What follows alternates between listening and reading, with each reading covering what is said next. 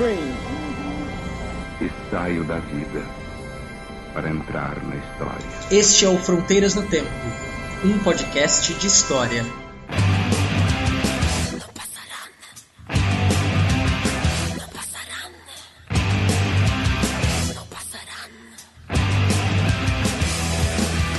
Olá, aqui quem fala é o CA.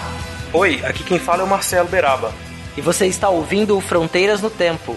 Um podcast de história. Fala, Beraba, tudo em ordem? Tudo tranquilo, CA. E você? Tudo em ordem também. A gente está novamente aqui gravando o Fronteiras no Tempo. E segundo mês seguido, sem atraso, hein? Uma coisa boa. Vamos bater nosso recorde de fazer dois em sequência, um em setembro e outro em outubro. Isso é uma maravilha. Novembro, dezembro, janeiro, quem sabe, hein? Expectativas aí. Claro, vamos deixar todos vocês felizes. Nós queremos vocês felizes com a gente. Com certeza. e aí, Beraba, qual que é o tema do episódio de hoje? Um tema muito importante que tem uma ligação direta com o que a gente falou no mês de setembro, que é Guerra Civil Espanhola. Por que, que nós vamos falar sobre isso, senhor César Agenor? A Guerra Civil Espanhola, nesse ano de 2016, está completando 80 anos do seu início. Já para você ficar por dentro, ela foi de 1936 a 1939 e foi um conflito que muitos historiadores chamam de Laboratório da Segunda Guerra Mundial.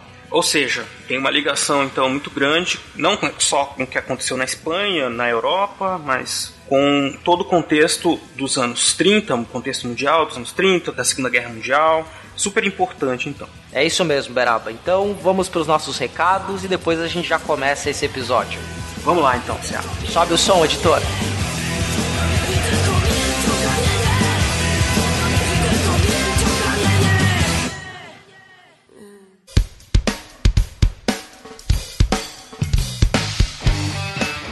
Estamos na parte de recados do Fronteiras no Tempo. É coisa rápida. Aqui nós falamos como vocês fazem para entrar em contato conosco. Exatamente, Céu. Então, nós temos muitas formas de entrar em contato com a gente. Uma delas é por e-mail, né, que é a mais básica. Então, você que gosta de ouvir nossos episódios, comentar, escreva para o fronteirasnotempo@gmail.com. Muito fácil. Exato, Beraba. Também você pode escrever no site para nós, no post dos episódios. Entra lá, comenta, porque a gente gosta bastante, a gente responde rapidinho, interage com vocês por ali. É legal que vocês podem interagir também com os nossos outros ouvintes. E o site é o fronteirasnotempo.com. Exato. E também você pode, evidentemente, curtir nossa fanpage para você ter acesso rapidamente às nossas publicações e comentar nossas publicações. Para acessar nossa fanpage, você vai no facebook.com/barra Fronteiras no Tempo. Mais óbvio que isso, impossível. Exato. e nós tamo- também temos o Twitter. Ah. Nosso Twitter é facinho, ó. É arroba fronte com temudo no tempo. Arroba fronte no tempo. Segue a gente lá, marca a gente quando vocês forem fazer o mencionar o episódio, ajuda a divulgar o, o episódio também no Twitter, marca a gente lá também. E CA, também outra coisa importante é que nós começamos a fazer o upload dos nossos podcasts no YouTube. Né? Qual que é o endereço? youtube.com barra fronteiras no tempo. A ideia de colocar os, os episódios no YouTube foi para que o nosso ouvinte pudesse apresentar a mídia podcast para quem não conhece. Né? Aí você pode explicar que ele pode fazer o download e tal, mas ó, escuta esse podcast aqui, o Fronteiras no Tempo. Aí você põe lá para tocar, a pessoa pode fazer outras coisas no computador, ou vai lavar uma louça, deixa rolando, vai fazer alguma coisa em casa e vai ouvindo nosso podcast. Aí quem sabe você apresenta para ela o iTunes, Ó, também você pode assinar no iTunes, dá cinco estrelas no iTunes, ou o Podcast Addict, ou qualquer outro agregador de podcast da sua preferência. Exato, você encontra tanto para Android quanto para iOS vários agregadores de podcasts. E por fim nós temos o que? Esse é o WhatsApp, né?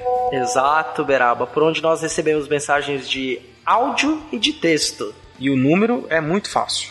É 13 99 204 0533. Repetindo, CA. 13 99204 0533. Você manda sua mensagem de texto ou de voz e nós comentamos ela aqui. Será um prazer. É isso, Beraba. Então, já sabe como entrar em contato conosco. Vamos para o episódio. Vamos lá, Cia.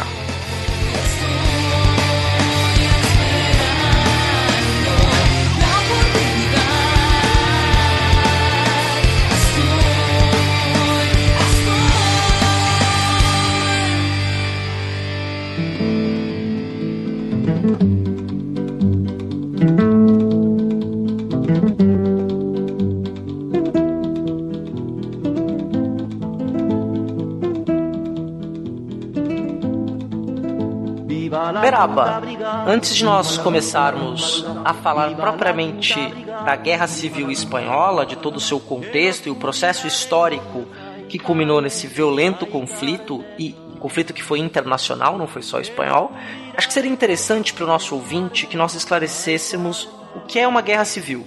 Olha, Cia, realmente é muito importante, porque parece que guerra é guerra, né?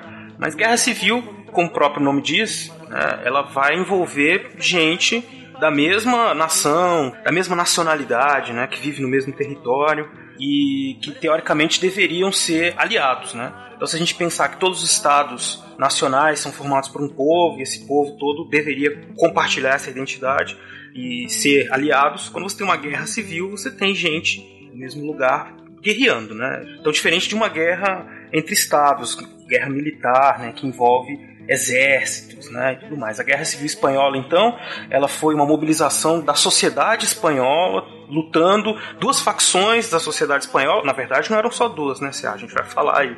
Mas eram, dois muitas, lados, muitas, muitos, isso, eram exato. muitos lados, muitos lados que viraram dois polos que lutaram entre si por três anos. Então é uma guerra interna. Exato, né? E que envolve especialmente também a população civil, a população comum. Que não é militar, exatamente. Isso que causa um pouco de confusão às vezes, né? Porque as pessoas pensam assim, ué, mas todas as guerras as pessoas têm que se alistar, ir pra guerra. Mas é uma coisa diferente você participar do exército e exército oficial do estado, ir lá e lutar, outra coisa você fazer um, um exército paralelo, como aconteceu lá, ou haver forças, as forças internas se organizando para lutar, né, entre si. Exato.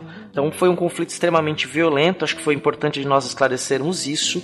Então, para dar início ao processo que levou à Guerra Civil Espanhola, porque, obviamente, como bom observador de história, nosso ouvinte deve saber que nenhum evento histórico acontece necessariamente do nada. Claro que o evento, a explosão da guerra, a decisão daqueles homens em pegarem armas, lutarem um contra o outro é episódico. Mas nós temos todo um processo histórico que a gente pode dizer que começa lá no final do século XIX com a desintegração de parcela do Império Espanhol, porque o Império Espanhol continua tendo possessões na África durante o século XX. Exatamente. Existem alguns historiadores que dizem até que a Espanha estava um pouco alheia assim que acontecia na Europa. Era uma potência menor, mas era uma potência. Né? Ela passou do século XIX por muitas transformações políticas, envolvia monarquia, depois república e, e uma tentativa de reconfigurar, de manter a estabilidade política do, do Estado espanhol. E no meio dessas, de uma dessas muitas crises, em 1898, eles perderam suas posses na América, especialmente na guerra com os Estados Unidos. Em 1898, perderam Cuba, Costa Rica e quem mais é? E as Filipinas do, no Oriente. Ah, é verdade. É, nas Américas foi a independência de Cuba e Porto Rico. E as Filipinas no Oriente, que foram perdidas também, que eram colônias espanholas. É, e eles continuaram com algumas possessões no norte da África e, e algumas outras mais ao sul também, menores. Assim. A Guiné, né? Exato. Mas ninguém ligava muito. Na verdade, a Espanha. Ninguém ligava. A questão é que ela era uma potência coadjuvante. Mas era ainda, né? Claro, se comparar com outras nações. Mas Alemanha, Grã-Bretanha, a França, elas estavam bem adiantadas, bem mais adiantadas que a Espanha nesse aspecto imperialista. Exato. E é bom a gente ter um panorama que, entrando no século XX, a Espanha então tinha perdido esta influência em outras regiões do mundo, se consolidou como uma potência de vai segunda divisão, vamos colocar assim, mas ainda era um império comparado ao restante do mundo. E a Espanha era configurada politicamente como uma monarquia constitucional, né, que você tinha lá então o rei, o parlamento com seu primeiro-ministro, e esta monarquia estava passando ali, balançando conforme o império foi ruindo, essa monarquia começou a balançar. E aí quando chega uma crise dos anos 20, a crise econômica, que também foi acompanhado por um, uma crise política muito forte. Dentro da Espanha. Fala um pouquinho pra gente disso, Beraba. Bom, a Espanha, a Espanha, como eu disse, ela estava atrasada. Em muitos aspectos, os próprios intelectuais espanhóis achavam isso. Então, era pouco industrializada, é, mas durante a Primeira Guerra ela passou por uma industrialização é, expressiva em algumas regiões. Tinha muita concentração de terras, né, os latifúndios controlados pelos... Como é que era o nome? CA. Em espanhol? É, os terratenientes. Os terratenientes, né? Que mantinham um sistema político um pouco arcaico, em que eles controlavam os povos, as comunidades locais ali, um clientelismo muito forte. E mais do que isso também, Beraba, é, além de ter essa questão muito local, de controle forte sobre os campesinos, os terratenentes também estavam presentes entre os militares. Exato, eles eram uma casta, quase que uma casta, né? um grupo muito importante que compunha os militares, e os próprios militares tinham suas características quase que endogâmicas, assim, famílias de militares que iam se reproduzindo. Mas a gente tá desviando um pouco o assunto, Cia, porque eu ia falar, eu ia, eu, eu ia chegar na crise, na crise, a gente vai falando, é assim, mas nosso ouvinte já tá acostumado com a nossa maluquice. Vou fechar o parêntese aqui dos anos da Primeira Guerra, Guerra. E vou falar então que nos anos 20, a Espanha, nessa crise política, acaba adotando uma saída, de certa forma, autoritária, que foi a escolha do governo Primo Rivera, que foi um líder proto-fascista, se a gente pode dizer assim, né? Por que, Cea? Porque ele fez um governo autoritário na tentativa de controle duro sobre os primeiros movimentos de organização dos trabalhadores, um recrudescimento pela violência com a população civil em geral e um governo praticamente nada democrático durante o governo Primo Rivera, que era um primeiro-ministro. Exatamente. Então, um governo com muita repressão aos trabalhadores, com muitas prisões, um governo autoritário, né? Por assim dizer mas que também, olha só a contradição, não contradição, mas a característica dele. Era autoritário, mas criou uma série de leis trabalhistas para regulamentar um pouco das relações entre trabalhadores e operários. Isso agradou algum, alguns grupos ligados aos trabalhadores, né? Mas eram leis que, evidentemente, tinham um caráter mesmo de regular, mas que não eram, não promoviam uma emancipação dos trabalhadores, não era o que muitos grupos de esquerda queriam. Né? Foi um, um doce que ele pôs na boca, assim. Exatamente, como eu disse, você, ao mesmo tempo que se criou lei para regulamentar as primeiras manifestações e movimentos dos trabalhadores, você teve o quê? Um controle do Estado sobre essas relações. Né? Então, ó, tá aqui o docinho, demos um agradinho, mas mantenham-se disciplinados, comportem-se. Me lembra muito o que o Vargas fez 10 anos depois, né? Exato, é o que estava na minha cabeça. Sim, que é uma coisa. É genial. Se você for o ditador, é muito bom, porque você tem o. muito bom para a, é, a, famosa a democracia do Hitler, né? Que a gente falou no episódio passado. Exato. As pessoas fazem o que, fazem o que eu quero. É... podem escolher entre aquelas coisas que eu quero que elas façam. Então, você coloca os movimentos de trabalhadores, dá alguma coisa para eles, padrão básica, né, o mínimo, e diz e organiza e ajuda, não ajuda, mas controla as formas de organização dele, nos sindicatos e, o dia a dia mesmo, tenta transformar o trabalhador num trabalhador padrão e mais disciplinado mesmo. Exatamente. Esse governo do Primo Rivera, ele passou então a sofrer oposição. Uhum. Veio a crise de 29, já no final dos anos 20, né? 29, obviamente, no final dos anos 20.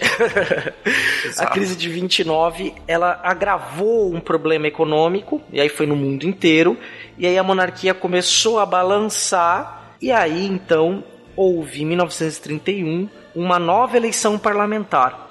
Lembrando, ou informando na verdade, porque a gente não falou disso, não dá para lembrar.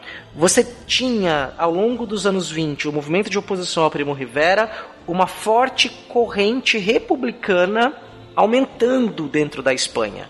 Então nós tivemos em 1931 a eleição parlamentar, no qual os republicanos tiveram uma vitória esmagadora sobre os monarquistas. O que, que isso causou, Beraba? Essa vitória dos republicanos, é, a derrota dos monarquistas e a vitória dos republicanos? Ocasionou a proclamação da República pela porta dos fundos, como dizem alguns, porque o rei simplesmente abdicou. Meio aquela crise e essa vitória significativa, evidente, ele saiu do governo e se instaurou uma, a Segunda República Espanhola que começou aí um governo, então, cheio de expectativas e propostas de transformações. Esses políticos republicanos, principalmente os de esquerda, eles sabiam muito bem que a Espanha vivia essa situação de atraso e que era necessário algumas reformas, especialmente a reforma agrária, para que o país avançasse, né, para que houvesse condições de transformar a Espanha de novo numa potência. Exatamente, né? Quando o rei Afonso XIII ele vai para o alto exílio, então você vai ter naquele momento então essa nova esperança. Você vai ter grupos que a gente vai chamar de esquerda aqui, mas que depois nós vamos esclarecendo, né? Mas você tem um grupo de esquerda que é republicano e é ligado a uma esquerda mais política no sentido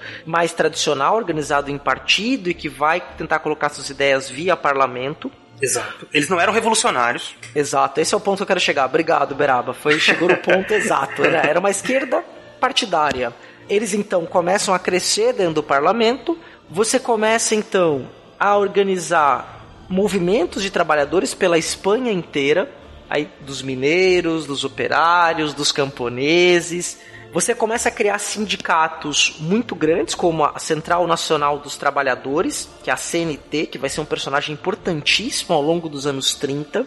É um movimento de esquerda composto pelos chamados marxistas, esses sim revolucionários, e outros revolucionários de esquerda que eram os anarquistas. Aí, Beraba, você abre bons parênteses, eu vou pedir para você esclarecer para o nosso ouvinte a diferença entre anarquistas e marxistas.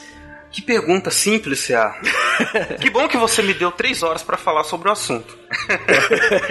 Ó, falando rapidamente, a diferença entre anarquistas e socialistas, né? A gente tem a concepção de Estado, né, basicamente de, de, ponto central diferente entre eles. Né? Os anarquistas querem a destruição de todos os governos, do Estado e de tudo mais. Os socialistas pensam num Estado que, digamos, promove uma certa justiça social e que é um Estado controlado para o povo e pelo povo, de maneira geral, né?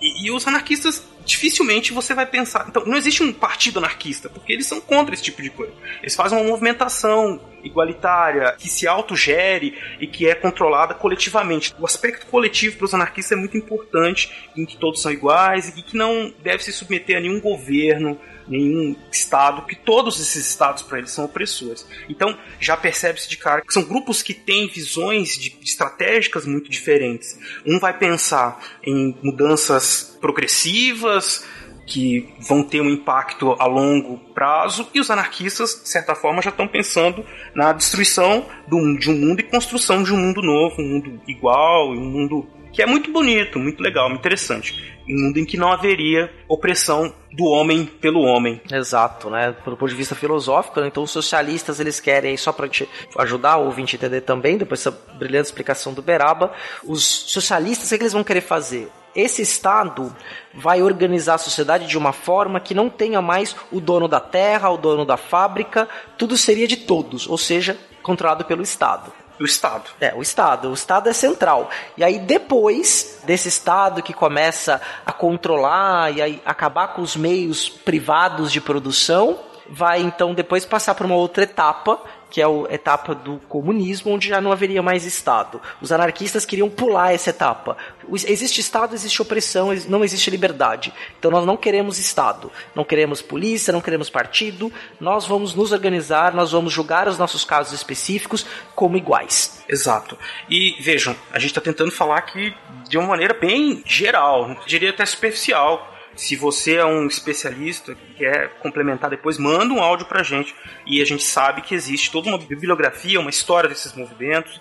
Hoje, ontem, enfim, está feita aí as ressalvas CA para ninguém xingar a gente depois. Porque a gente está querendo que o ouvinte tenha noção, então, de que quão diferentes são. A gente fala de esquerda, de grupos ligados a operários e tal, mas eles são muito diferentes, né? Costuma-se dizer nos movimentos de esquerda que a esquerda tem esse problema, ela sempre racha muito fácil, porque são muitos racha, que eu digo assim, politicamente, são tantas estratégias, tantas visões diferentes de caminhos para se chegar a mudança efetiva, que em algum momento crucial elas discordam. E isso vai acontecer na Guerra Civil Espanhola também. É, eu lembrei agora do Monty Python, da vida de Brian.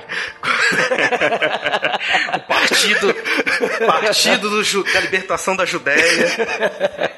Partido é. dos judeus democráticos, sei lá, tem vários grupos judeus né, de libertação. E aí os romanos só ficam olhando, né? Os caras se matando, os romanos ficam olhando. Ah, então tá bom, né? Sim, isso é um problema. É a esquerda racha. É verdade.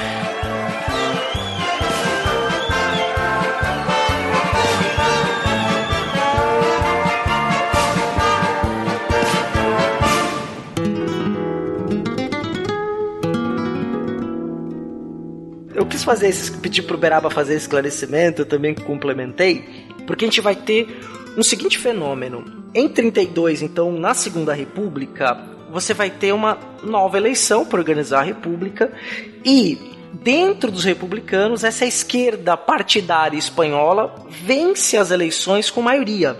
E eles vão ficar no poder entre no ano de 32 e o ano de 33, num período que ficou conhecido como Biênio Vermelho. Vermelho, os comunistas, enfim.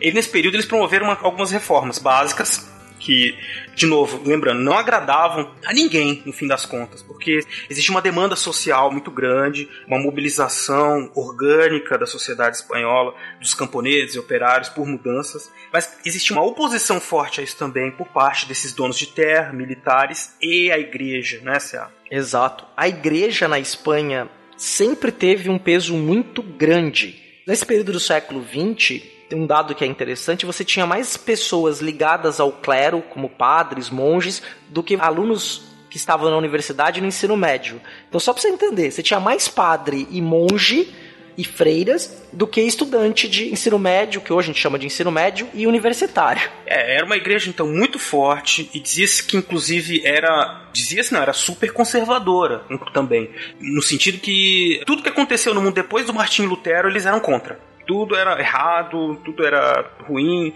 né? Se a gente voltar, a gente vai lembrar da Inquisição Espanhola, de todas as coisas que eles fizeram. Então era uma igreja marcada por essa, esse catolicismo super ortodoxo e, e rígido. Sim, né? Uma das facetas do catolicismo, né? Que não existe uma unidade, né? Necessariamente dentro do cristianismo. E essa faceta espanhola foi muito forte. E aí, onde que isso batia muito forte na questão do Estado, da sociedade da igreja?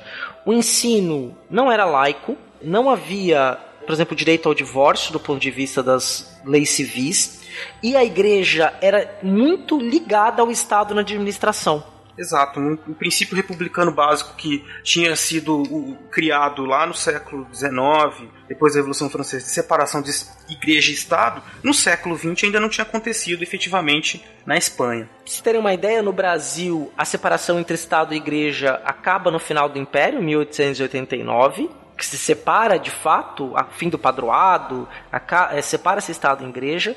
Na França já não existia há muito tempo essa união entre Estado e Igreja, nos Estados Unidos nunca houve, mas na Espanha isso vai acontecer então nesse biênio vermelho. E tem mais algumas coisas que vão acontecer na né, Beraba que são importantes. De reforma desses partidos de esquerda que estão no poder. Eles começam a planejar uma reforma agrária, né? Começam a estudar a possibilidade disso. Também começam a fazer uma, algumas reformas entre os, os militares, né? entre as forças militares para diminuir o controle dessas oligarquias locais nas Forças Armadas. Eu vou fazer uma intervençãozinha aqui que é interessante para a gente complementar.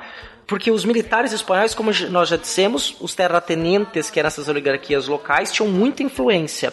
Mas além disso, lembre-se, nós estávamos numa monarquia. E dentro de uma monarquia existe uma classe chamada nobres. E os nobres também estavam no controle do exército. Nobres e latifundiários, os terratenientes, estavam no controle dos militares. Eles eram os altos oficiais e eles exerciam forte influência em várias localidades, formando oligarquias, grupos políticos que eram dominantes. E pensando um pouco mais sobre esses militares, né, como eu disse, eles eram militares ligados a esses poderes locais e também eram um exército não muito, em termos técnicos, muito avançado com relação ao resto da Europa. Né? Ele tinha sérios problemas, tinha muitos generais, né? Falava-se que a Espanha tinha muito problemas, justamente por isso. Tinha general demais e, e, exército de menos. E quando tem muita gente sem ter o que fazer, elas acabam pensando bobagem. Então, muitos desses generais eram acusados de conspiração. Além disso, tem uma outra coisa que é importante na Espanha, que é um fenômeno que resiste até hoje, que são as questões regionais né, como a, região da Catalunha, que tem um idioma próprio, que é o catalão. Fala-se espanhol, são Espanha, é Espanha lá, mas você tem a Catalunha, que você tem um idioma próprio. Você tem, por exemplo, a região basca, ou vasca, dependendo aí da pronúncia, que fica ali no norte da Espanha, que é ali do Atlético de Bilbao, né, que só jogam atletas bascos atualmente, mas que é também uma, região, uma região. Você tem a região da Galícia, que você tem lá o galego português, e é no peri nesse período do, do biênio vermelho que você tem o início do reconhecimento desses regionalismos, né, com a cultura e o idioma. Embora essa questão não esteja resolvida na Espanha até hoje. Exato. Então, as pessoas podiam falar suas línguas regionais, elas continuavam, elas já falavam antes, mas era proibido. E elas, principalmente no Primo Rivera e antes também, sempre foi proibido. Eles tentavam fazer uma unificação da identidade espanhola. Mas aí eles podiam falar as línguas regionais, podiam. Foi dada, em resumo, uma autonomia para algumas dessas regiões, possibilidade que elas tivessem sua autonomia perante o Estado espanhol. O que era muito mal visto por esses grupos conservadores que achavam que isso ia destruir a Espanha. Exatamente. Só lembrando também que você falou do, dos times aí, nessa época alguns times tiraram o Real do nome para deixar de fazer referência à monarquia. Ah, que interessante, é verdade. Real Sociedade, Real Madrid tiraram os nomes. Agora, Claro, eu precisaria, eu tô falando isso de maneira geral, né? Ver quais que mudaram exatamente, mas era não era mais um período monárquico assim, de, em que podia se fazer exaltação a isso. A bandeira mudou, enfim. Fizeram uma série de propostas, encaminharam mudanças, mudanças profundas, grandes, que teriam que ser feitas em pouco tempo e que tinham demorado séculos para acontecer no resto da Europa. Então é evidente que isso ia dar problema, né?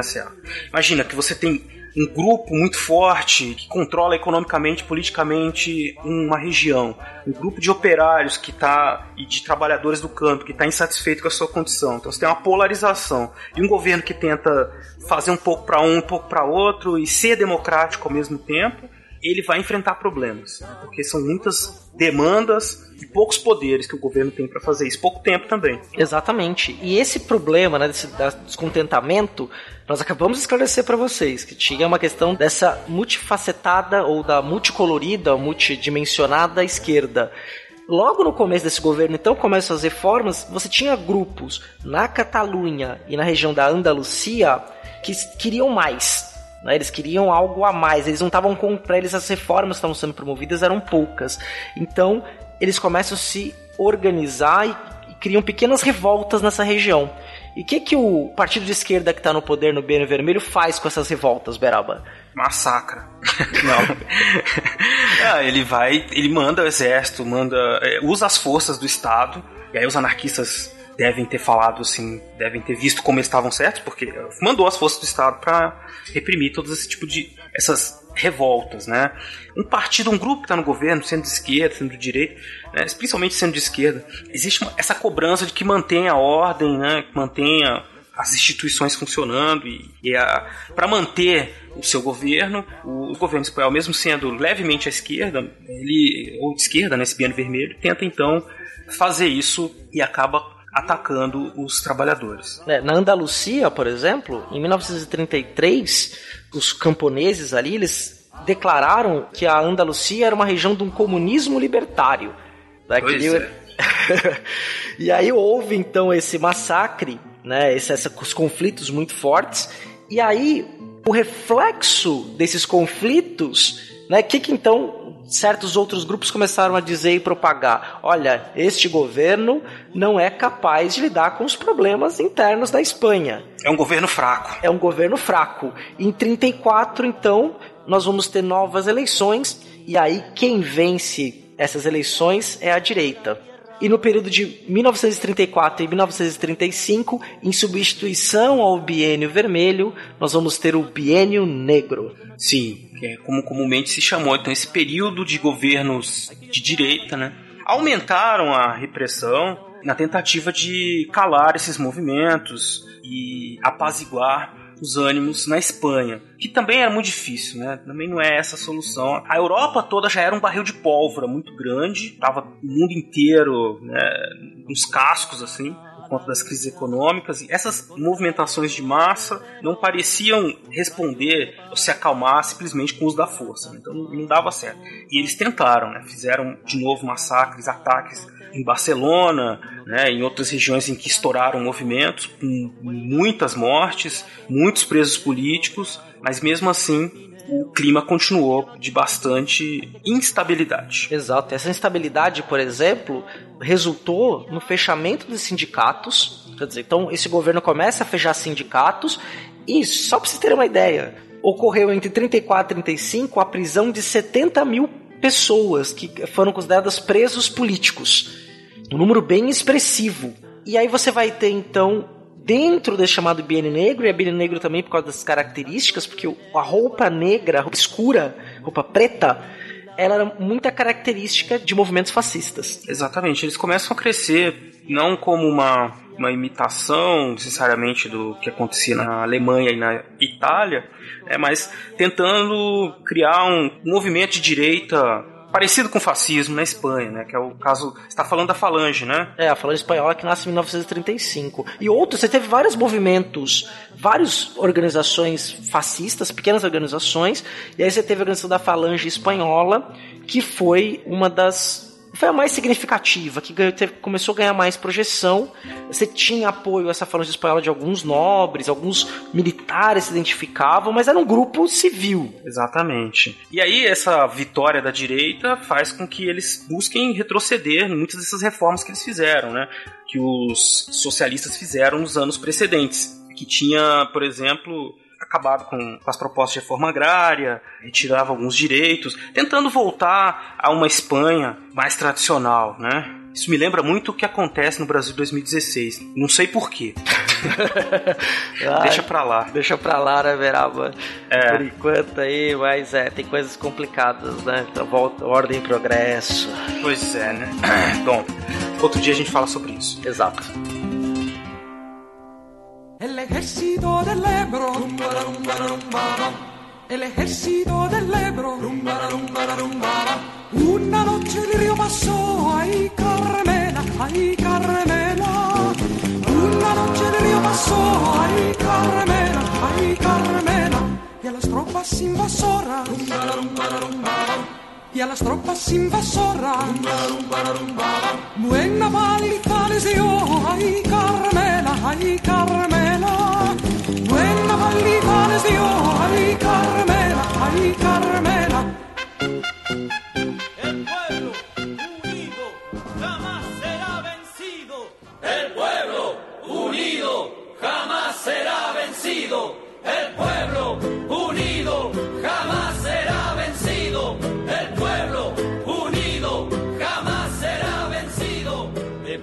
é evidente que então as pessoas veem o retrocesso, os movimentos populares, eles reagem, a direita ela vê crescer o movimento popular, ela reage também, né? Então é, são dois grupos opostos que vão crescendo nesse momento de crise, né? Uns querendo mais direitos sociais e outros com receio de perder seus privilégios. E esses grupos, como a Falange Espanhola, vão bater de frente contra grupos de esquerda. Isso durante a guerra, nas vésperas ali do processo.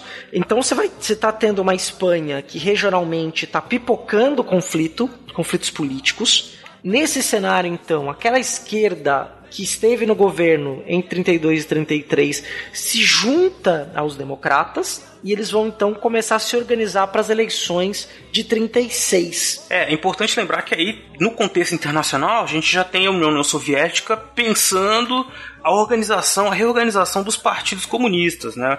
Não mais no sentido revolucionário, mas de tentar vencer eleições junto com outros grupos progressistas, democráticos, para impedir o crescimento da direita. Né? Então há essa direção, esse direcionamento por parte da Internacional Comunista e isso se configura na formação das frentes populares, né, Cea? Exatamente. Que é o nome do movimento que se organizou politicamente na Espanha e em outros lugares para disputar as eleições de 36. É, então eram os partidos democratas, que aí vamos dizer que é de centro, mais os partidos de esquerda, vão se organizar em 36 para as eleições e a ideia, a grande plataforma deles era dar continuidade, avançar com, os- com as reformas que eles começaram a promover no Biênio Vermelho, e aí vão então para a eleição. Você tem então a Frente Popular, que se organiza em os democratas e os partidos de esquerda, querendo, como plataforma política, ampliar as reformas que vão ser pro- promovidas no Biênio Vermelho,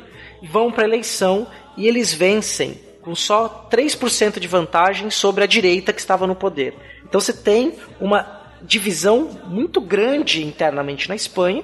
A Frente Popular vence com 50% dos votos e a direita, que estava no comando do Biênio Negro, com 47% de votos. Então foi bem apertado.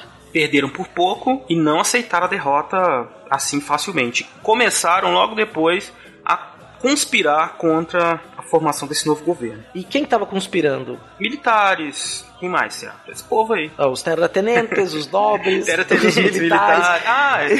sim.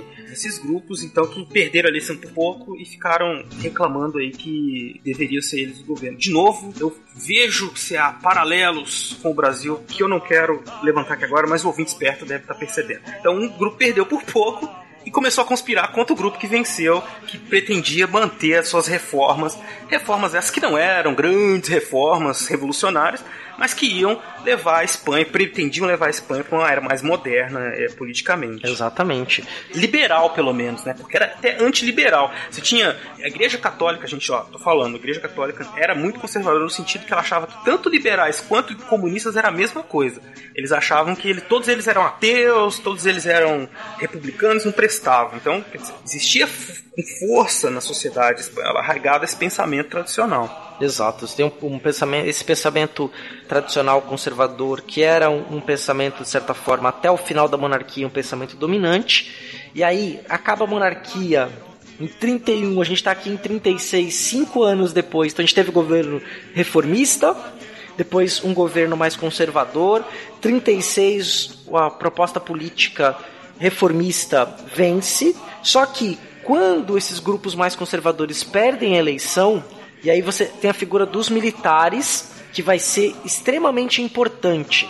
E aí, dá pra gente remeter ao episódio anterior, foi até uma fala, inclusive, do Beraba, e a gente não pode esquecer, em hipótese alguma, que nos anos 30 você tinha no Ocidente uma forte propaganda anticomunista.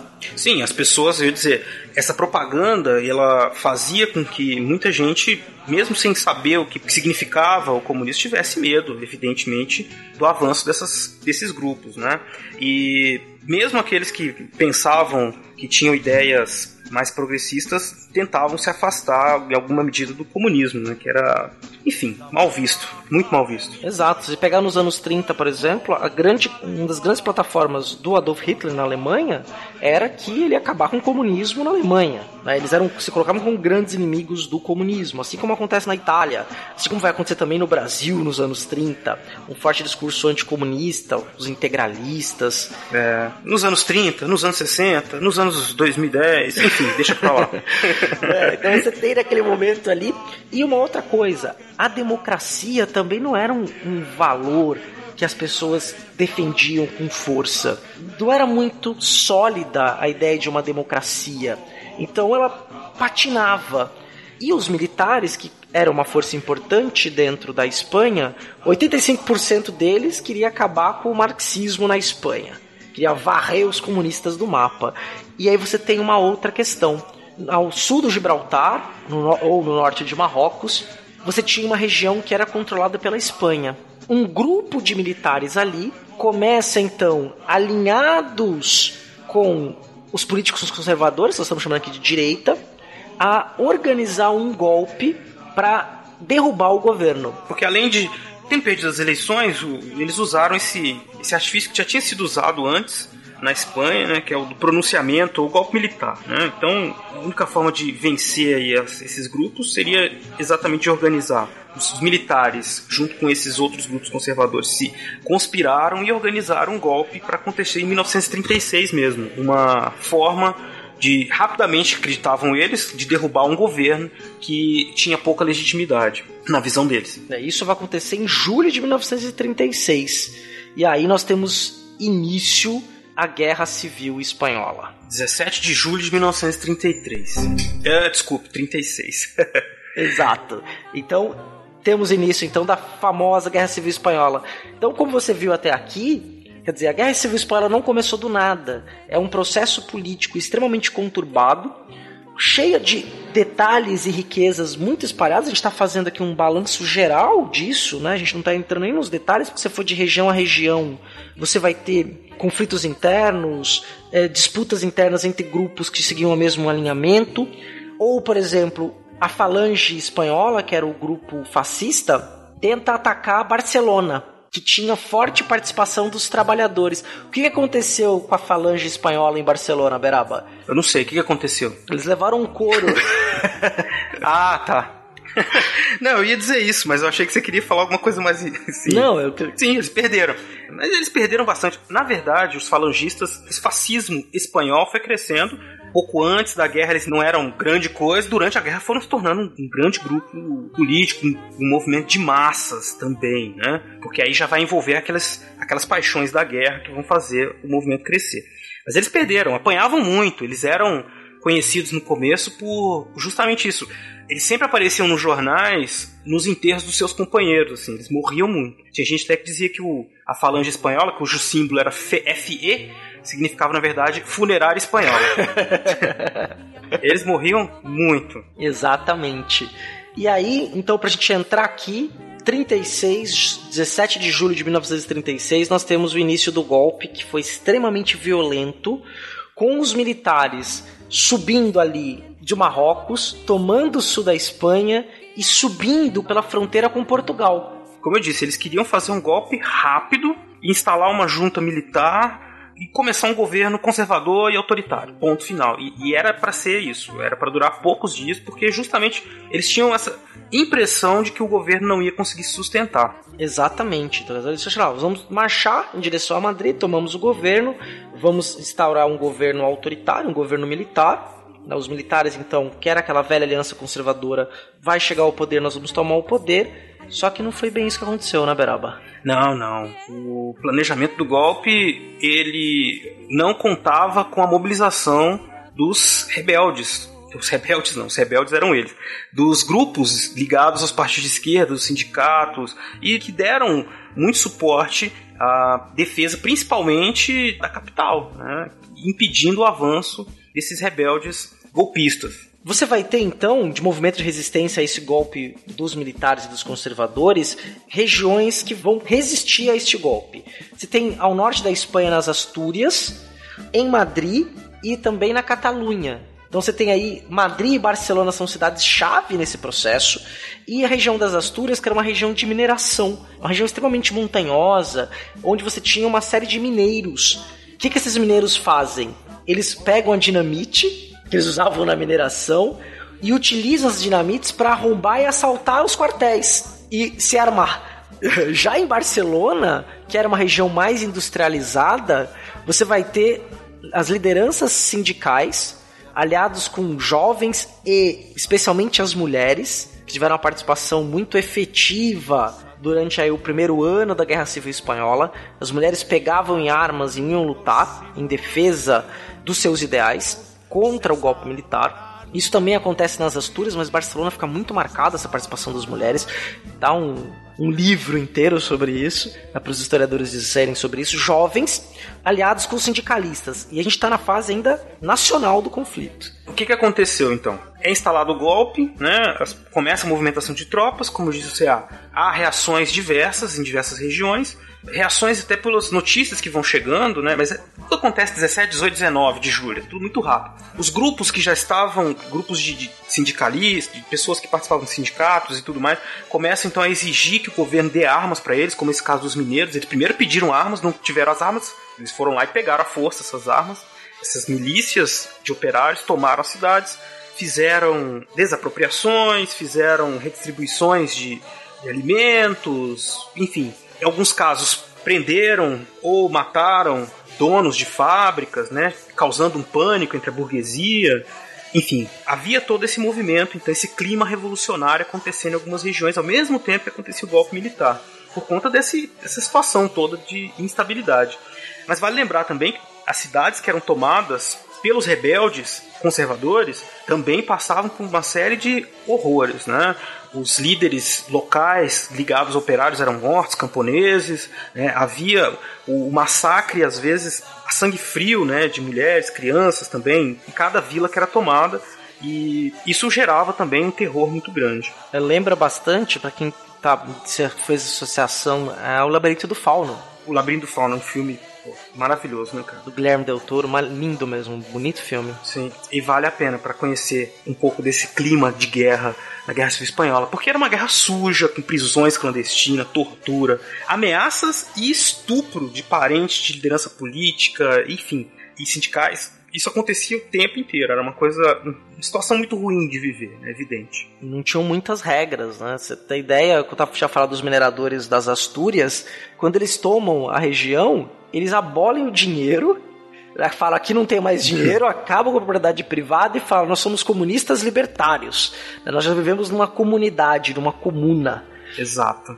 Então, isso causa, de novo, um desconforto muito grande, porque aí fica. São vários grupos que são polarizados, né? Esse grupo super conservador e o grupo anarquista, libertário, socialista, comunista, enfim, que quer a revolução.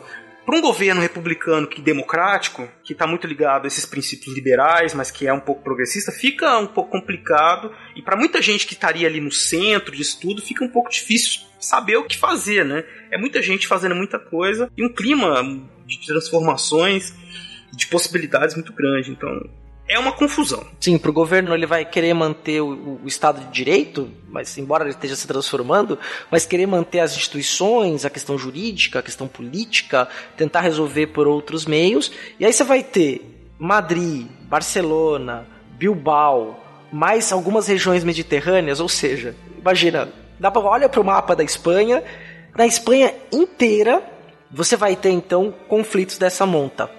E de 30, em, em julho de 36 a maio de 37, essas forças que eram organizadas populares e que eram ligadas a sindicatos, movimentos de trabalhadores, anarquistas, comunistas, socialistas, elas acabam tendo um controle sobre essas regiões. O exército ainda não consegue penetrar e derrotar essas forças de resistência. O exército rebelde, né? A gente às vezes tem que falar isso, porque depois vai se formar um outro exército.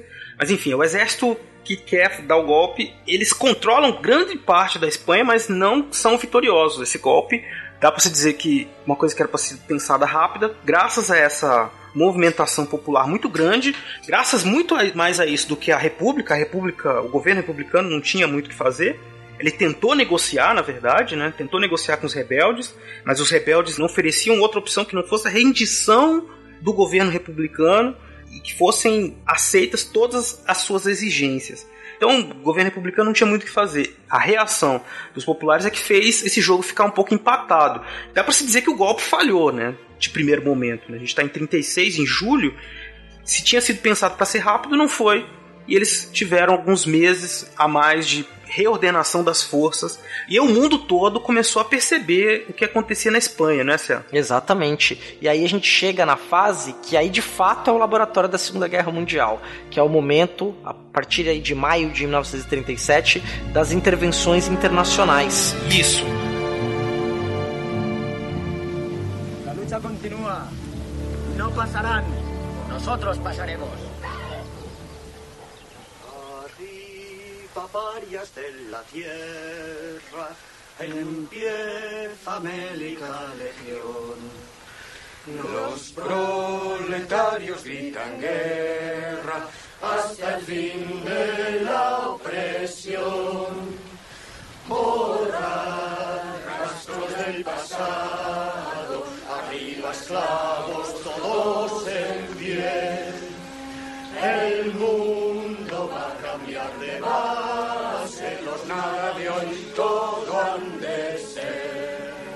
Abruguémonos todos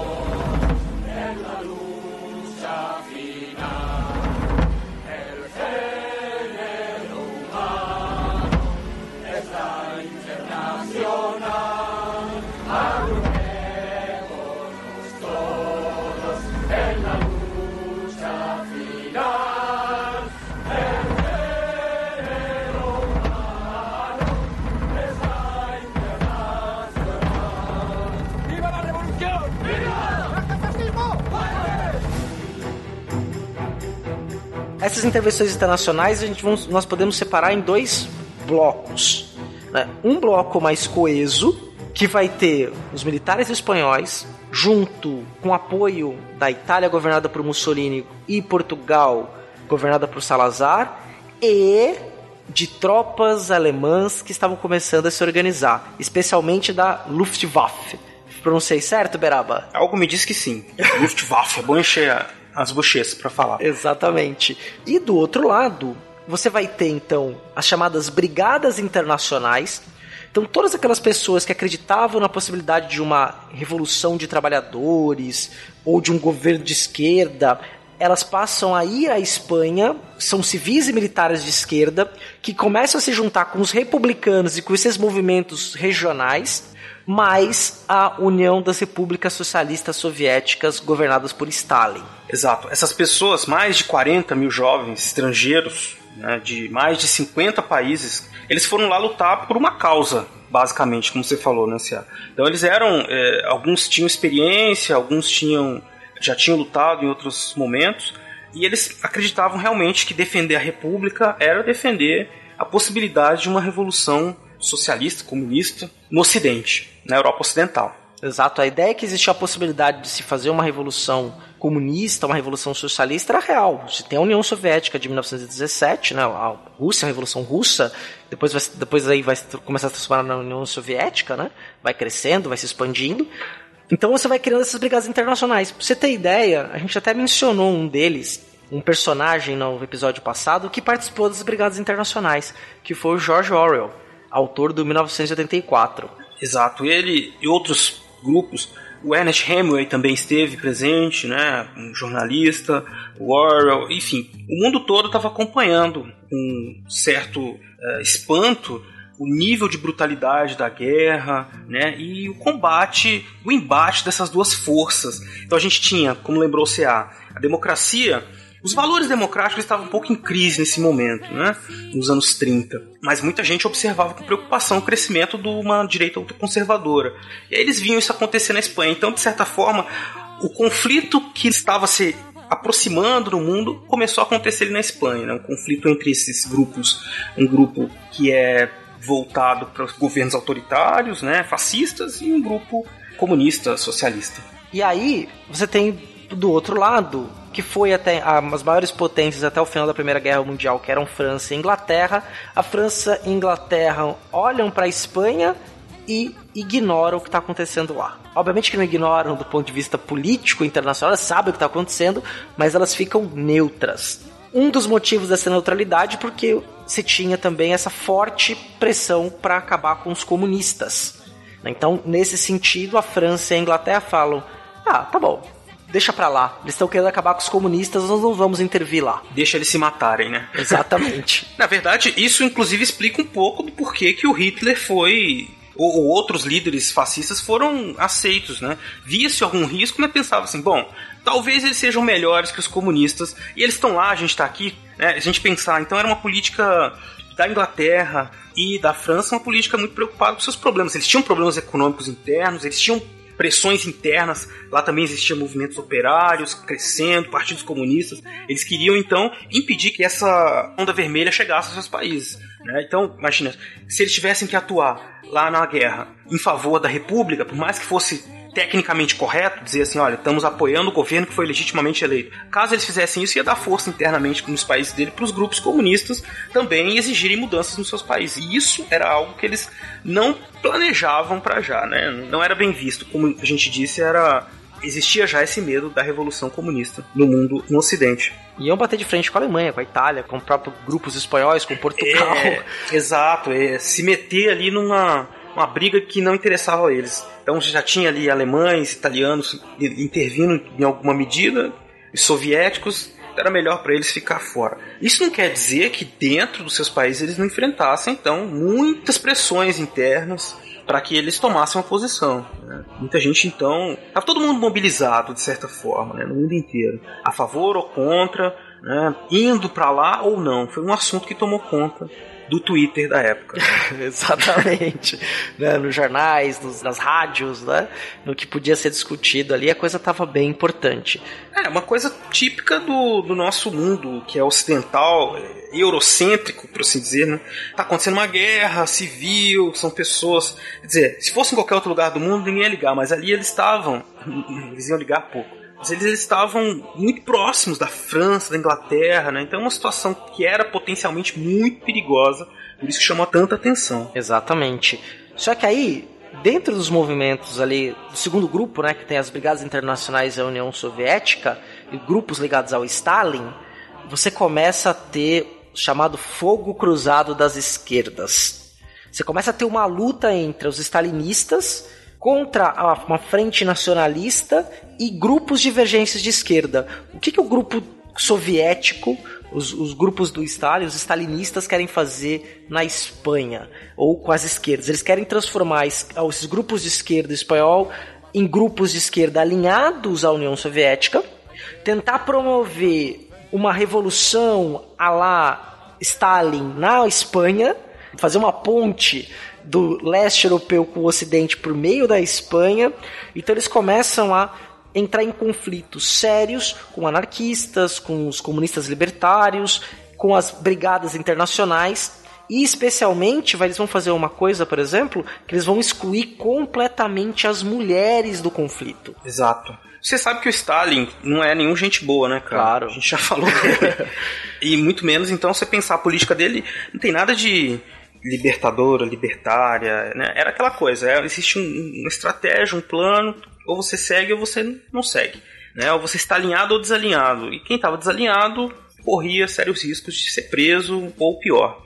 E no caso aí das mulheres, que você bem falou, né? A gente retrocede um pouco e vê que as mulheres desde sempre estavam participando das movimentações operárias, elas estavam tomando um, um papel, né, adquirindo um papel relevante dentro desses movimentos, lutaram a favor da República e elas conseguiram alguns direitos nos anos 30, como direito ao voto, direito ao divórcio, direito ao aborto. Exato. né? Então elas estavam progredindo. E os stalinistas já vieram pensando no seu modelo de sociedade que eles queriam implantar, começaram a tentar fazer com que todos obedecessem a isso. E aí ocasiona uma cisão, ou várias cisões, vários conflitos internos que vai enfraquecer esse grupo.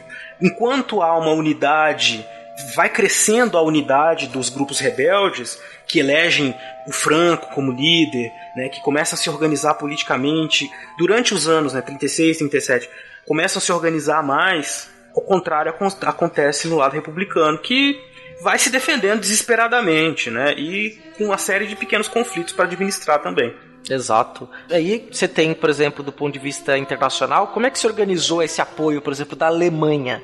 Eles mandaram 15 mil homens, né, ligados à, à Força Aérea Alemã, avião, e com os aviões, obviamente, não só esses homens, bombardeios nas cidades, foram alguns, alguns armamentos mais pesados para ser. Viram, é um estado de guerra mesmo, né, que passa a varrer a Espanha que não poupa ninguém.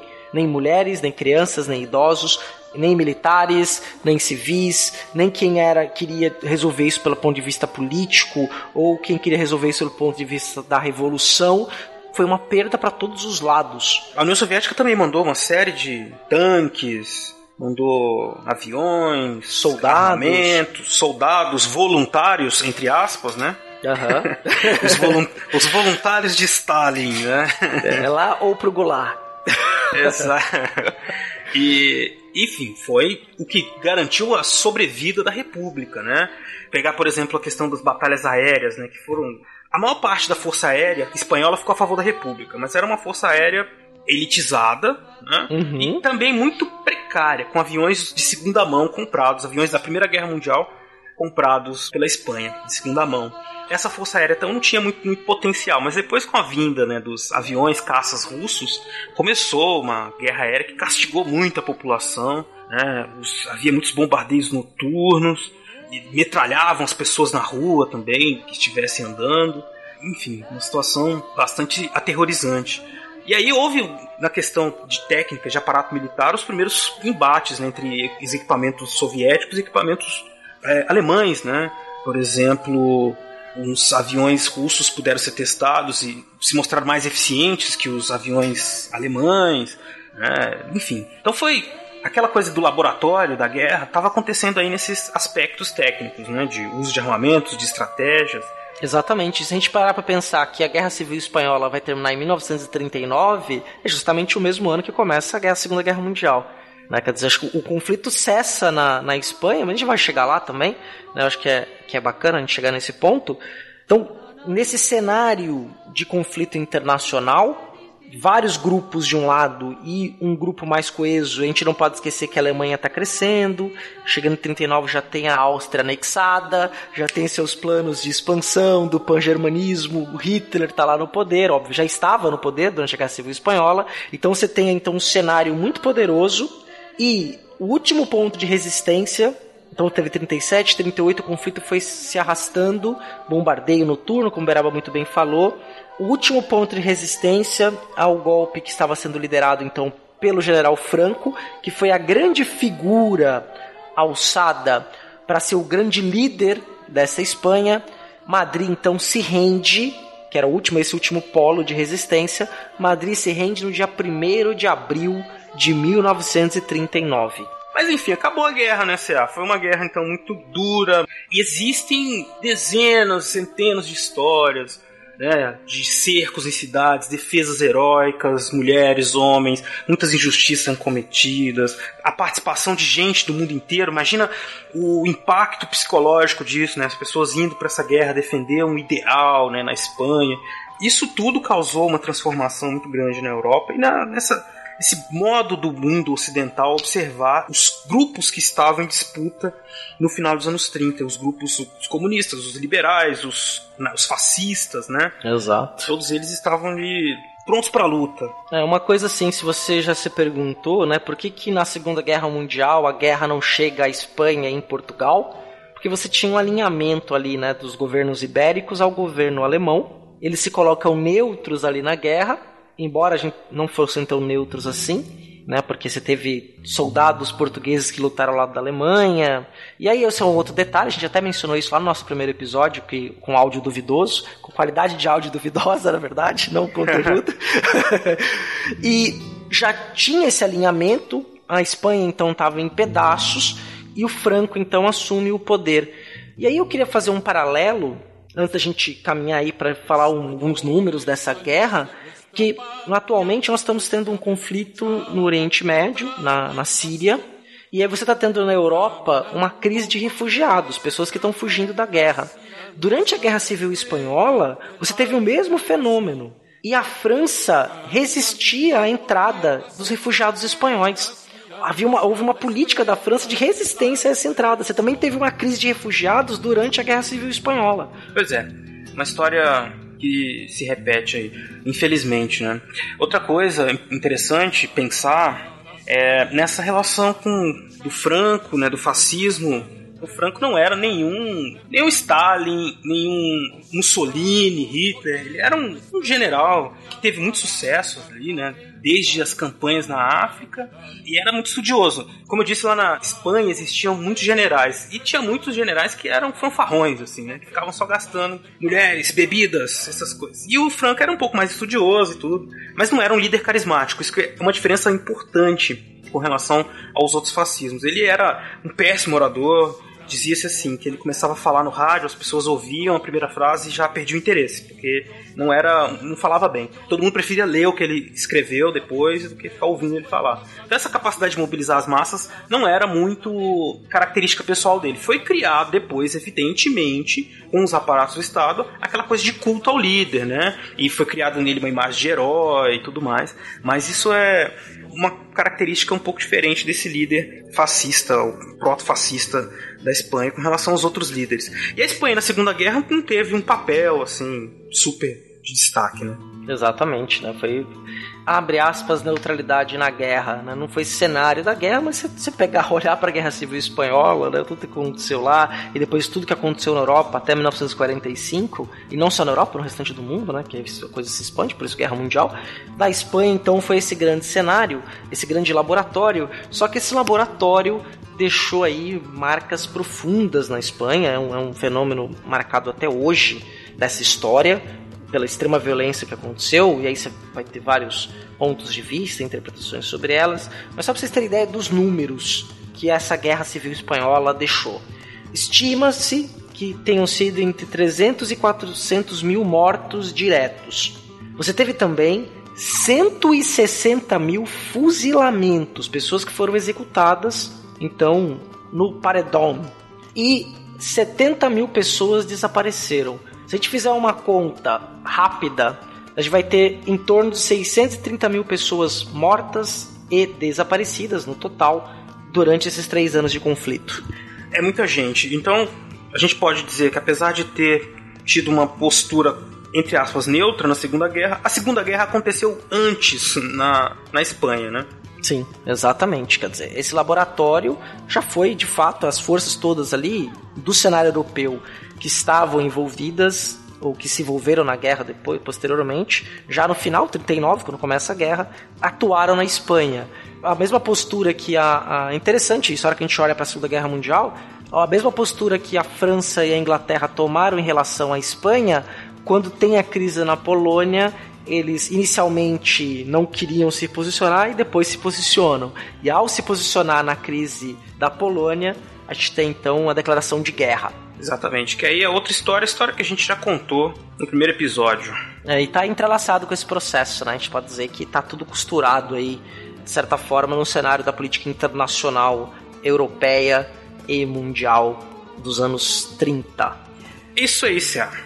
Tem muito mais coisa para falar, né? Mas eu tô satisfeito, cara. Eu também, Beraba. Eu teria muito mais detalhes, muitas coisas para serem ditas, mas a gente conseguiu dar um panorama maior.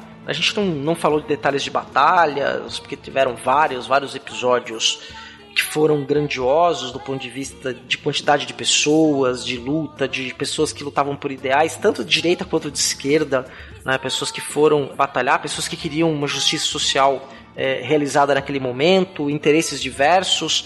Então você tem todos os grupos, todos um, todo um cenário que aconteceu na Guerra Civil Espanhola, que a gente fez aqui então um apanhado geral. Dito isso, eu também falo, Beraba, que estou extremamente satisfeito com o que a gente produziu aqui hoje, esse papo que a gente teve sobre essa Guerra Civil Espanhola, na segunda tentativa de gravação do tema na Beraba. Exatamente. É tanto assunto que a gente fica meio louco, fica meio perdido. Acho que a gente conseguiu organizar nossos pensamentos melhor agora, tá tudo tranquilo. Vocês tiverem dúvidas, é só falarem com a gente. A gente fala mais sobre o assunto que vocês quiserem. Existe uma filmografia sobre isso, a gente não vai comentar filme por filme aqui. Vamos deixar os, as indicações aí no post para vocês saberem. Tem, por exemplo, o Por que os Sinos Dobram, Terra e Liberdade, A Língua das Mariposas, Labirinto do Fauno, que a gente já falou. E sobre as mulheres, a, o, o filme Indomables que é de 2011, que é, também é muito bom. Então, tem toda essa filmografia que pode ajudar vocês a pensar na Guerra Civil Espanhola. E a partir dessas informações que a gente falou para vocês, esperamos que vocês possam pensar um pouco melhor, não só sobre a Guerra Civil Espanhola, mas sobre essas questões de, de disputas políticas, como é complexo promover transformações numa sociedade democrática e ao mesmo tempo manter todos esses grupos é, dialogando, né? Então foi o que a República tentou, tentou promover grandes mudanças em pouco tempo e não foi bem sucedido justamente porque vivia um cenário de muita polarização.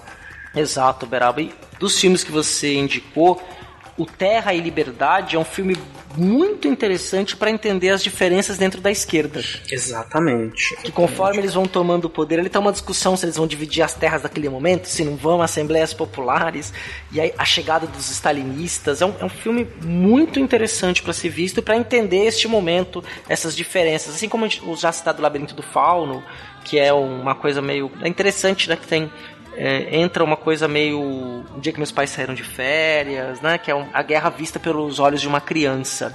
Mas com aquele espetáculo visual do Guilherme Del Toro. Exatamente, Cia. E é isso então. Ficamos por aqui, amiguinhos. Exato. Não nos abandone nesse momento, porque nós vamos para a nossa leitura de e-mails. Sim, vamos lá então, Cia. Beleza, mas valeu, Beraba. Puta episódio. Cara, valeu demais. Estou aguardando ansiosamente o próximo. Esse foi muito bom. Exato. Obrigado aí. Obrigado a todo mundo. Vamos pros e-mails. Bora.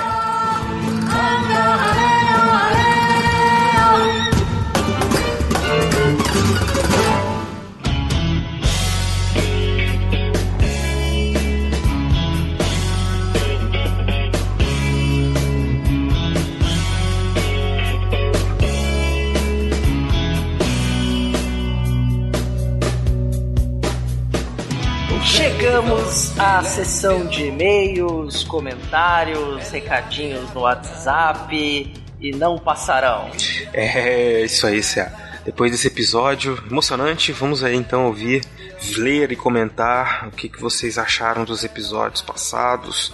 Sempre lembrando que essa é a nossa sessão predileta. A gente gosta muito de saber o que, que vocês pensaram, o que, que vocês não gostaram, o que, que vocês comentaram, enfim. Isso é muito importante pra gente. Exato, porque para nós é, é, o nosso termômetro, a gente sabe o que está agradando, a gente fica muito feliz quando tem o retorno, alguém entra em contato conosco. Isso que todo podcaster gosta de saber ter o contato com o ouvinte, porque a mídia permite isso. Né? Inclusive, nós até fizemos pautas, né? programas inspirados em opinião de ouvintes. Exatamente. E nós temos, como vocês viram lá no começo do programa, várias formas de contato com a gente, né? Então nós vamos aqui falar de todos os contatos que nós tivemos por essas diversas formas. Primeiramente, nós temos lá no nosso site, fronteirasdotempo.com, a possibilidade de você fazer comentários no site. E o Rafael Oliveira fez um comentário. Ele disse o seguinte: Outro que está vindo aqui por conta do Adriano sou eu.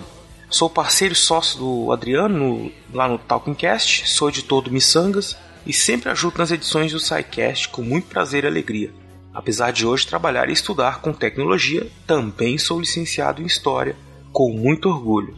Fiquei muito feliz com esse novo cast sobre história e com Spengler falou, sem achismos, teorias malucas, etc. Como sempre, o Adriano arrebentando na edição. Só uma ressalva: não consegui achá-los no meu agregador de podcast no Android. Busquei o feed de vocês e não achei. Grande abraço e mais uma vez, parabéns. Rafael, em primeiro lugar, obrigado aí pelo seu comentário é, bacana e uma pessoa que faz história, fez história, na verdade, também é historiador, é editor de podcast, dando esse elogio pra gente. E para vocês saberem, o Talkingcast, o Adriano, que nós agradecemos aqui especialmente, é, é, são os nossos editores agora. Exatamente, eles que estão responsáveis então por cortar as nossas gaguejadas e respiradas. não, não, não, não só isso, né? Faz uma edição muito profissional, muito boa com muita qualidade no som, nas, enfim, técnica, qualidade técnica irrepreensível. Desde o último episódio, quem nos ouve regularmente deve ter percebido a melhoria, então nós recomendamos aí o serviço do Talking Cast. Exato. E Rafael, dois comentários sobre o que você escreveu, né? O primeiro é a questão do agregador de podcast logo quando você escreveu, até te respondi lá no site também, eu testei no podcast Addict e no WeCast para Android. O feed estava rolando normal. Baixou os episódios, eu ouvi, estava tranquilo. O outro comentário que eu queria fazer é que, poxa, você edita um podcast muito bacana, que é o Missangas, que é apresentado pelo Marcelo Guaxinim e a Jujuba, também conhecida como Gominha, que são integrantes do SciCast e tem o Missangas porque errar é humanas. Podcast leve, podcast maroto, para você escutar assim no carro, você dar risada, é bem leve, bem gostoso. Putz, muito bacana mesmo. Muito bom, cara, coisa boa. E o que mais nós tivemos aí, Cia? Comentários. Nós tivemos um outro comentário pelo site, só que a pessoa que comentou também mandou um áudio pelo WhatsApp. Então vamos tocar, vamos ouvi-lo. Vamos ver o que ele tem para dizer pra gente. Vamos lá.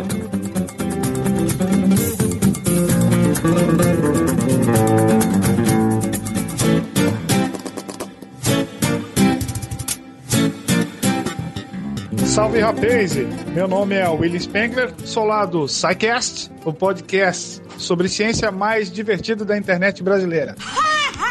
CA Beraba foi uma grata surpresa encontrar o Fronteiras do Tempo, que trata a história de uma maneira muito divertida e sem a famigerada arqueologia. Fique sabendo que vocês vieram completar uma lacuna importante no mundo dos podcasts nacionais, especialmente aqueles que discutem a história. Sobre o fascismo, excelentes indicações do filme A Onda e ele está de volta. Trabalhei com os meus alunos há bem pouco tempo atrás. São filmes instigantes e ao mesmo tempo chocantes. Continuem com um bom trabalho e espero nos vermos em breve. Saudações históricas e um abraço! Pô, William, que bom, cara. Que prazer receber seu comentário aí, tanto no site como no por áudio, né, cara? Você que faz um podcast tanta qualidade e sucesso como é o SciCast, reconhecer nossos trabalhos, pra gente é uma honra, não tem nem palavras eu fico muito feliz e vejo também assim essa questão dos filmes, né, que você trabalhou com seus alunos aí. Eu trabalhei a onda também já com meus alunos de ensino médio uma vez, alguns anos atrás, quando o filme estava saindo. É bastante impactante já naquela época. Imagino que hoje deve ser mais ainda, então. E ele está de volta é o, o choque, né? O terror, né, que a gente está vivendo atualmente. Enfim, mas é nossa função falar dessas coisas e fazer a divulgação científica da história, né? Porque as pessoas acham que é tudo muito é nossa opinião, né? Todo mundo fica falando assim, é, porque você tá falando mas é sua opinião. Parece um pouco arrogante, mas nesse momento que as pessoas estão meio cegas, a gente tem que falar, falar assim, não é opinião. A gente estudou um tempo, leu, fez fichamento, né, Cê? Fez fichamento. Exato, cara. exato. Porra, a gente fez fichamento, cara. das coisas.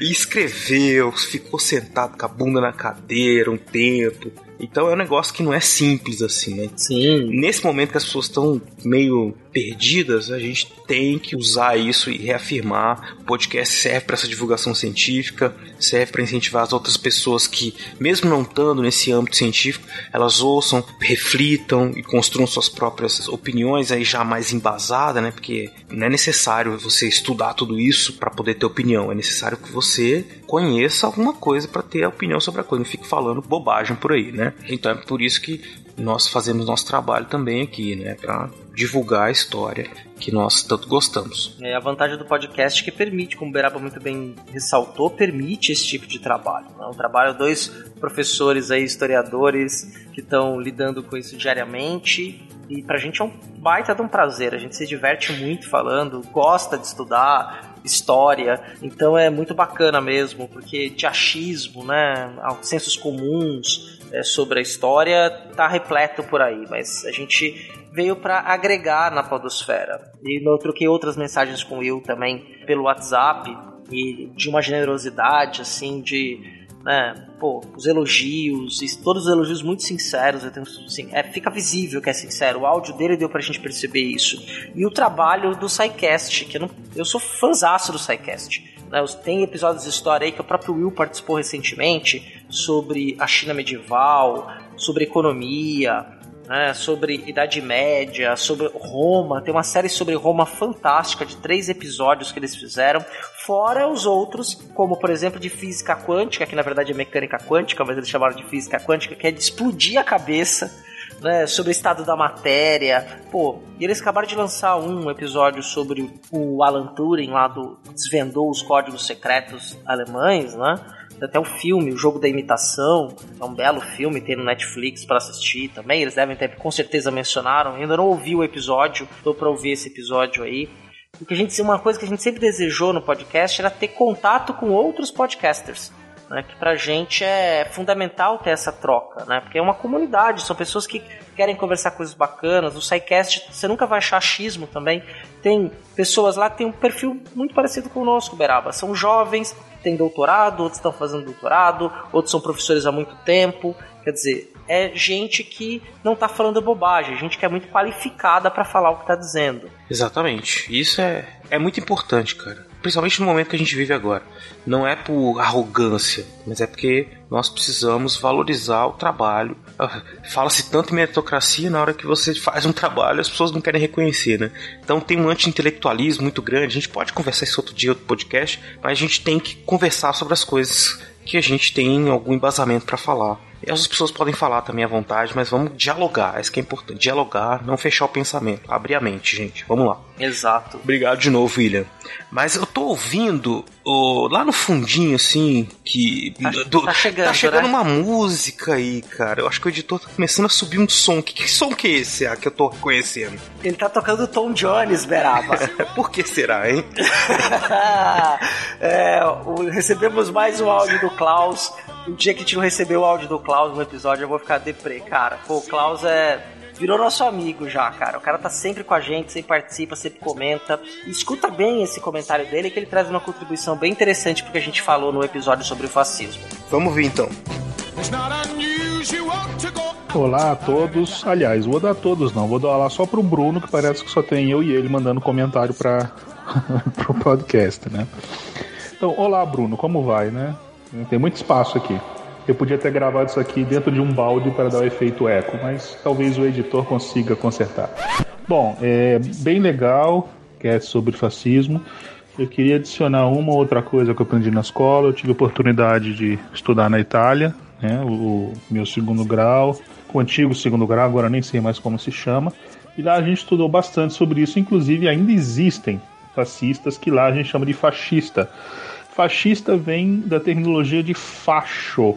Né? O facho, ele é na realidade um conjunto de alguma coisa. Né?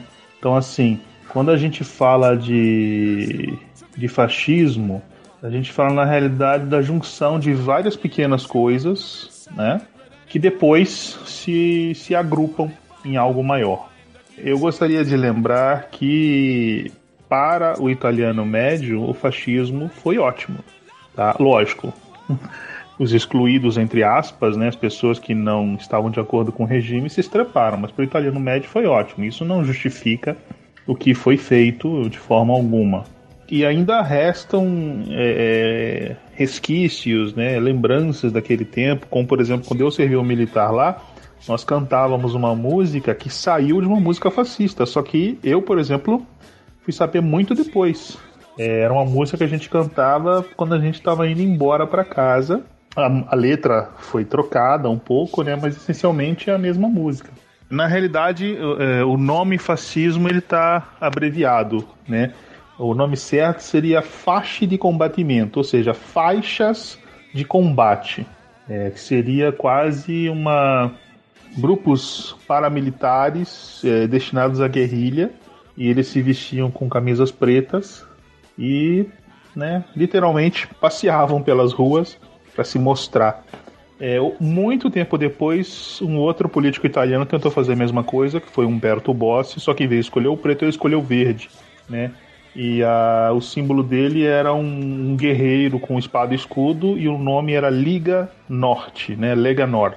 E muita gente ainda escutou esse cara, mas embora não, não, não, não, deu em nada. Ele só foi um, um desses partidos menores que fazia é, coligação com maiores para obter algum tipo de, de benefício. É, essa questão que, que falaram do ele está de volta. Eu vi esse filme, tem na Netflix, né, eu sou assinante. E isso na Europa ainda está muito presente, tá? É, inclusive eu falando com a minha irmã, que é nascida lá, e eu tava falando com ela, pô, vem, vem me visitar e tal, eu tô precisando de gente que quer trabalhar na minha loja. Ah, inclusive, parêntese, né? É, ouvintes do podcast que estiverem em Brasília ganham desconto na minha loja aqui em Sobradinho, hein? Só entrar em contato, deixar um, uma mensagem se identificando que eu procuro saber.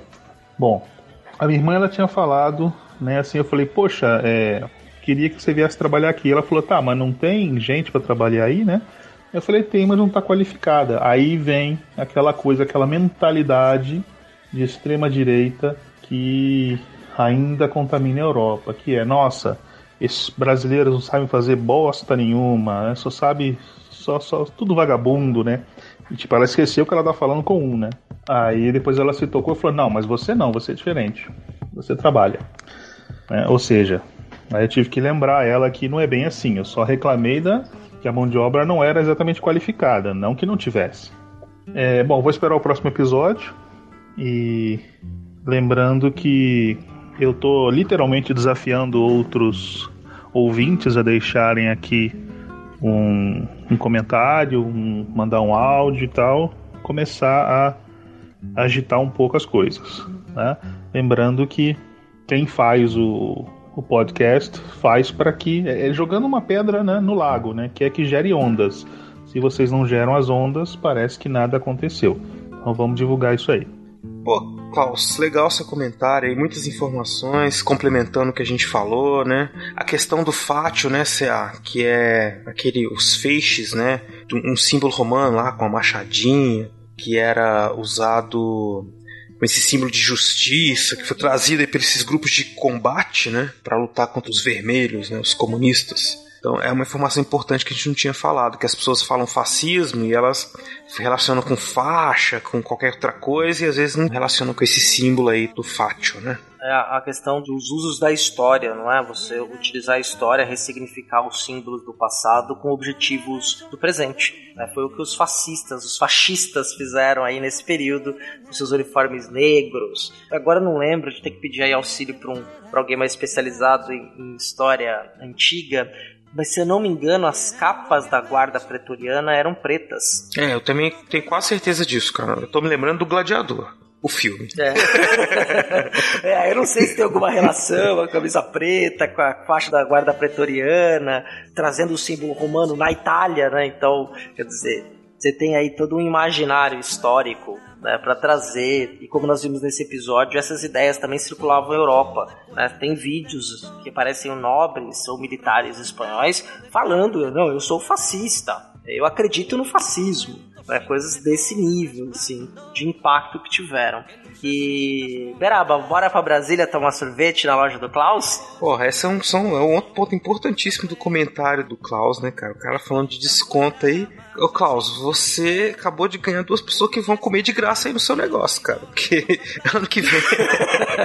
de graça não, a gente paga com desconto. é, vamos ter desconto, cara. Ter desconto, porque o ano que vem o Encontro Nacional de História ocorrerá em Brasília no final de julho, não me lembro a data exatamente, final de julho, e tem uma grande chance então de você aparecer aí no seu negócio, cara. Já esteja avisado. É, com certeza. A gente pode fazer até um, um, uma gravação ao vivo aí do Fronteiras do Tempo, uma leitura de e-mails, aí você faz seus comentários ao vivo com a gente. A gente vai lá na Frutamia e tomamos um belo sorvete com você. Vai ser um prazer, cara. Quem sabe, de repente, não, não começa o vlog do, do Fronteiras aí, hein, cara. Vai ser, pô, um prazerzaço, cara. É, eu, poxa, espero, eu é. espero que dê certo. Não é promessa, não, viu, Klaus? É, Exato, a gente, exato. é que a gente sempre vai nesses eventos. Mas até lá tem tanta coisa, né? Mas a gente, se a gente for, esteja preparado para dar aquele desconto bacana. E se você é da região aí de Brasília, do Distrito Federal, já sabe, hein? Apresenta as credenciais aí e quem sabe, né? Ah, vai ter. Vamos fazer um episódio, se a gente for, der tudo certo, fazer um episódio especial dos debates lá da Ampu e vamos, vai ser legal, cara. Exato, a gente vai ter bastante gente pra conversar, até pra entrevistar. Vai, vai fazer, vai fazer uma série de programas interessantes aí Dá, mesmo. dá pra fazer. Até lá, acho que vamos, vamos avançando, vamos planejando. Surpresas virão aí. Com certeza. E fica o desafio aí, né, do Klaus, né, Oceano? Desafio os ouvintes, é, que ele falou também. Se você quer mandar o seu comentário, mande, não, não fique acanhado, faça como o Klaus. Mande seu comentário pelo WhatsApp, em áudio, texto, pelo 13 99204 0533. Mande lá o comentário. E eu vou agradecer também duas pessoas que entraram em contato pelo WhatsApp. O Vitor Hugo Crespo, que é de história também. Tá para lançar um podcast novo aí, mas eu falei que eu só vou falar. Ele pode mandar o jabá pra cá, mas ele tem que mandar o jabá por áudio. Falou que tá liberado. Da livraria que ele tem e do podcast. Tá aberto espaço aqui, hein, Vitor? Tá devendo essa. Massa, massa. Oh, e é legal que você. Não, não vou dar spoiler não do que o episódio é. É bem legal, cara. Bem bacana mesmo. Dá até pra relacionar com esse episódio que a gente fez. É um período um pouquinho anterior, mas tem tudo a ver. Muito legal mesmo. Muito bom, cara. Excelente. O Bruno Taine também escreveu, a gente trocou algumas mensagens pelo WhatsApp. Foi bem bacana. Beraba, vamos para a rede do Mark Zuckerberg? Vamos lá, grande Mark Zuckerberg. Primeiramente, então, Facebook, né? Nós compartilhamos, as pessoas fizeram comentário, também gostamos muito. O Anderson Garcia, nosso amigo de longa data, fez um comentário que eu vou ler agora. Disse ele, abre aspas. Queridos amigos, acredito que este tenha sido o melhor episódio até aqui. A edição já ficou madura, vocês acharam o formato, o e-mail no final ficou bem melhor. Parabéns pelo trabalho e tentem manter pelo menos um por mês. Abração. Que alegria. Anderson, primeiramente, a edição tá muito boa. Palmas pro Adriano. Realmente tá É, excelente, Palmas cara. para Adriana. Palmas pro Adriano. Esse episódio que vocês acabaram de ouvir também tá uma lindeza. Adriano mandou super bem. E estamos aqui, né? Mês de outubro lançando outro episódio. Ou seja, um por mês. tá indo bem, hein? Já estamos programando para gravar o próximo, para lançar no final de novembro. Exato. E a ideia é não atrasar mesmo. E vai ter mais novidades aí. Você vai poder, os nossos ouvintes vão poder participar de algumas coisas com a gente também. Exatamente. Tivemos muitos comentários também, né, Sam?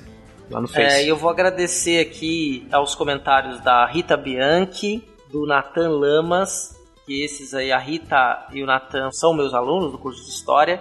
O Nathan eu dei aula para ele também no ensino médio e depois no curso de História. E o Rodrigo Evaristo Prestes, que foi seu aluno, né, Beraba? Isso, foi meu aluno lá em Guarapuava, no Paraná.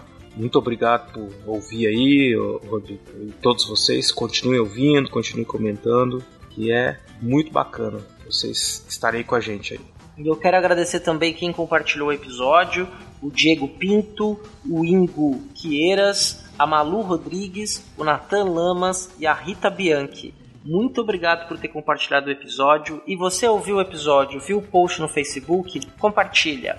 Rapidinho, só clicar compartilhar ajuda outras pessoas a conhecerem Fronteiras no Tempo e espalhar o podcast para outras pessoas, que é isso que a gente quer. Nós queremos atingir cada vez mais pessoas para que mais pessoas que gostam, curtem e amam história como a gente tenham o prazer de se divertir pensando e refletindo sobre a história. Exatamente, Cia. Muito bom, cara. Maravilha. Então, encerramos, né, Cia? Vamos encerrar por aqui e nós nos vemos então no mês de novembro. Pode esperar por nós que nós voltaremos. Exatamente, Cia. Então, um abraço a todos e até a próxima. Até a próxima. Abração, Berabá. Abraço, cara. Ah, desculpa, não posso esquecer. Augusto, S2 para você. Ai, estamos devendo muito pra esse cara aí.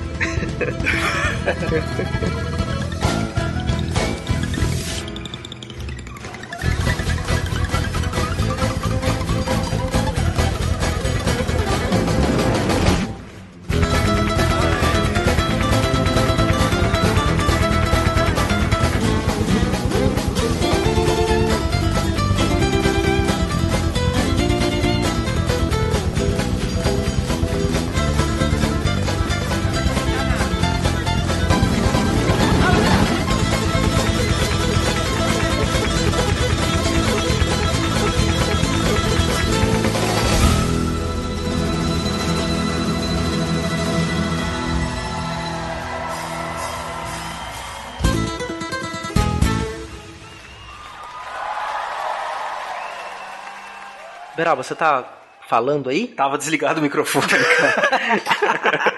cara, eu falei uma coisa. Agora que eu falei uma coisa genial, o microfone desligado. Ai, Poxa vida. Eu tô vendo aqui na, na, câmera você falando e só a tua boquinha mexendo e não tava saindo som. Isso é um pós-crédito aí. Pois é, cara. Agora eu perdi. Não vou mais falar aquela coisa genial que eu ia falar.